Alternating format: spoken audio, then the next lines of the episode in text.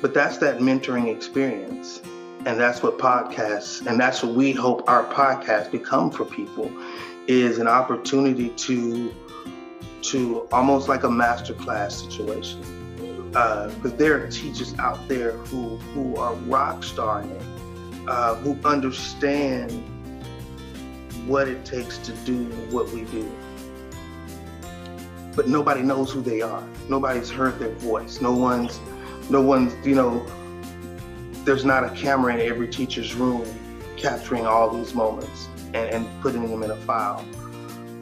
And you may have never experienced it, and then you may listen to it on a podcast, and then all of a sudden you experience it, and it's like, oh, I remember them saying, okay, this is how you, okay, got it and even though it may be like, no, nah, I can't do that, but it gives me an idea. It sparks an idea in my mind of what I can do.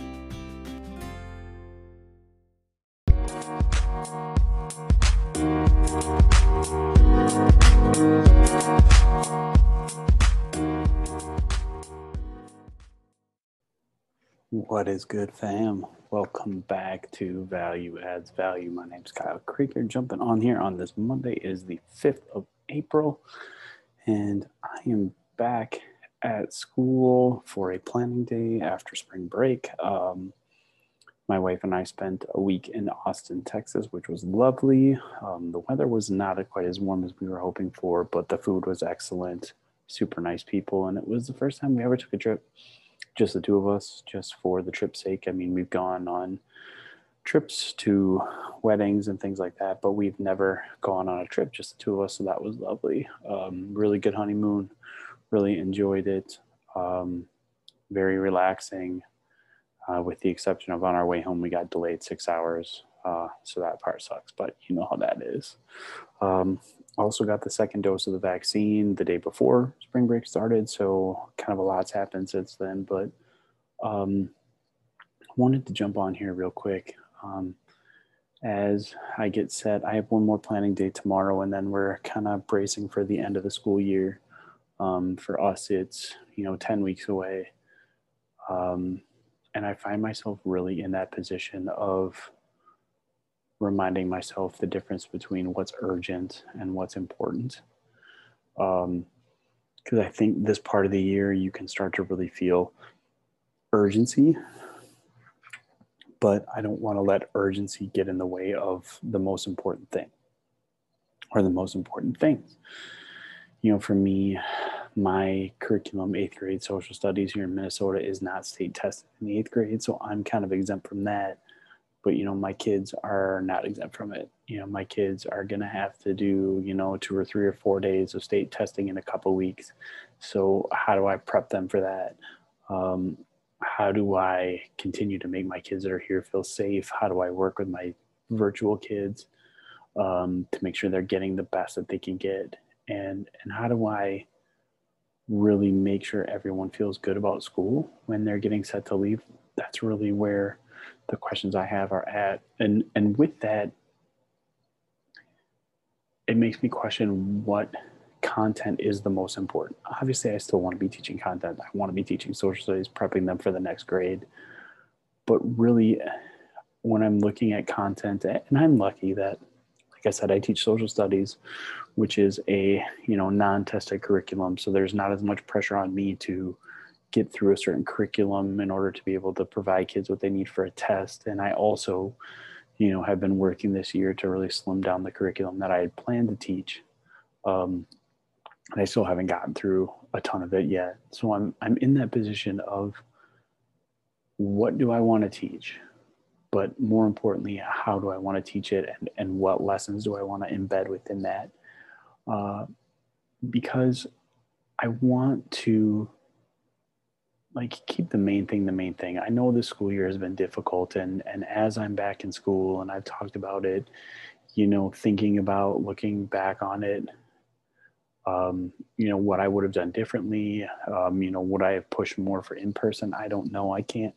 I can't think about it right now because it's we're not in a position to know the real ramifications of kids being at home and parents being at home in our economy. There's there's too many things that are still changing for me to really reflectively look back and decide if I made the right choices. But for me right now, with the ten weeks I have with my kids left, I really want to put them in a position, you know, to be successful going forward. But if they could just have fun and still like school and and be okay with the way these last two years have ended, you know, I'm really asking myself, and this is really I feel like the important question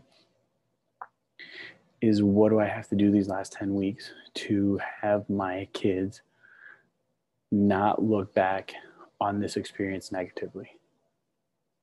Not to look back at the end of their seventh grade year and most of their eighth grade year as just lost time. What can I do?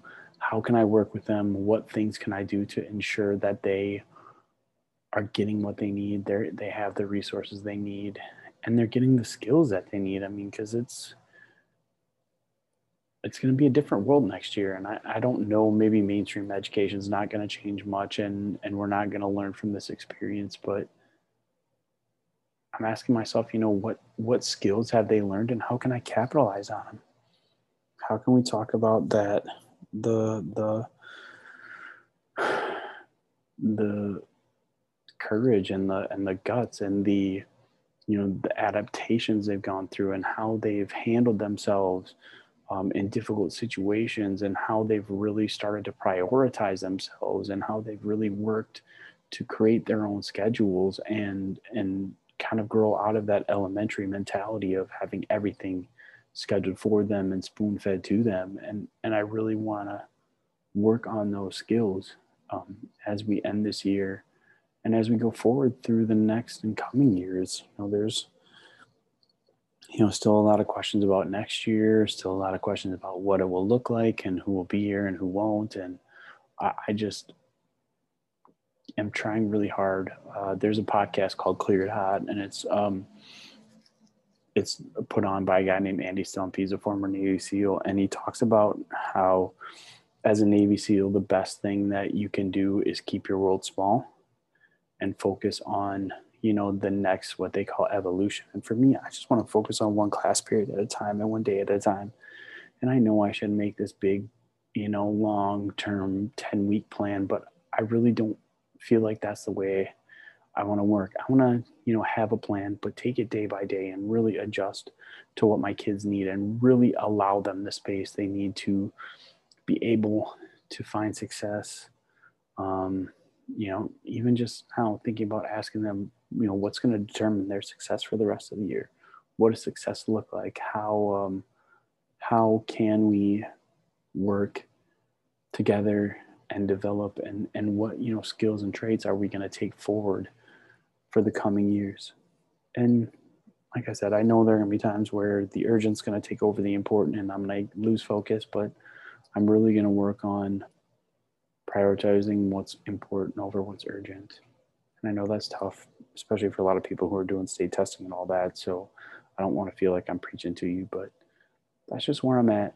You know, I've only got two days with kids this week because we have parent teacher conferences on Friday, but you know, then we'll be rolling till the end of the year. I mean, we really only have one more off day um, after that. So I'm looking forward to um, being a part of the end of my kids' school year, to playing a part in their lives and and really hoping that I can take the next 10 weeks and make a difference. And, you know, when they look back and say, you know, Mr. K did everything he could for us during that tough time, he, he gave us everything he had um, and did right by us. So that's where I hope, I'm hoping I'll be at. Um, it's great to be back with you. You know, as we work this week, you know, we got some good podcasts coming up. We got a lot of things coming, so we're pumped about that. But um, again, I just wanted to jump on here, give you an update, put out a new podcast, and just keep moving forward. So, like I said, my advice to myself, because I don't want to give advice to anyone that I won't take myself, is to, you know, prioritize what's important over what's urgent. So, catch you later on this week. We got an exciting podcast. Liz Kleinrock coming back, um, talking about her book, Start Here, Start Now. Um, pumped for that. So, we love you. Have a great week. Thank you.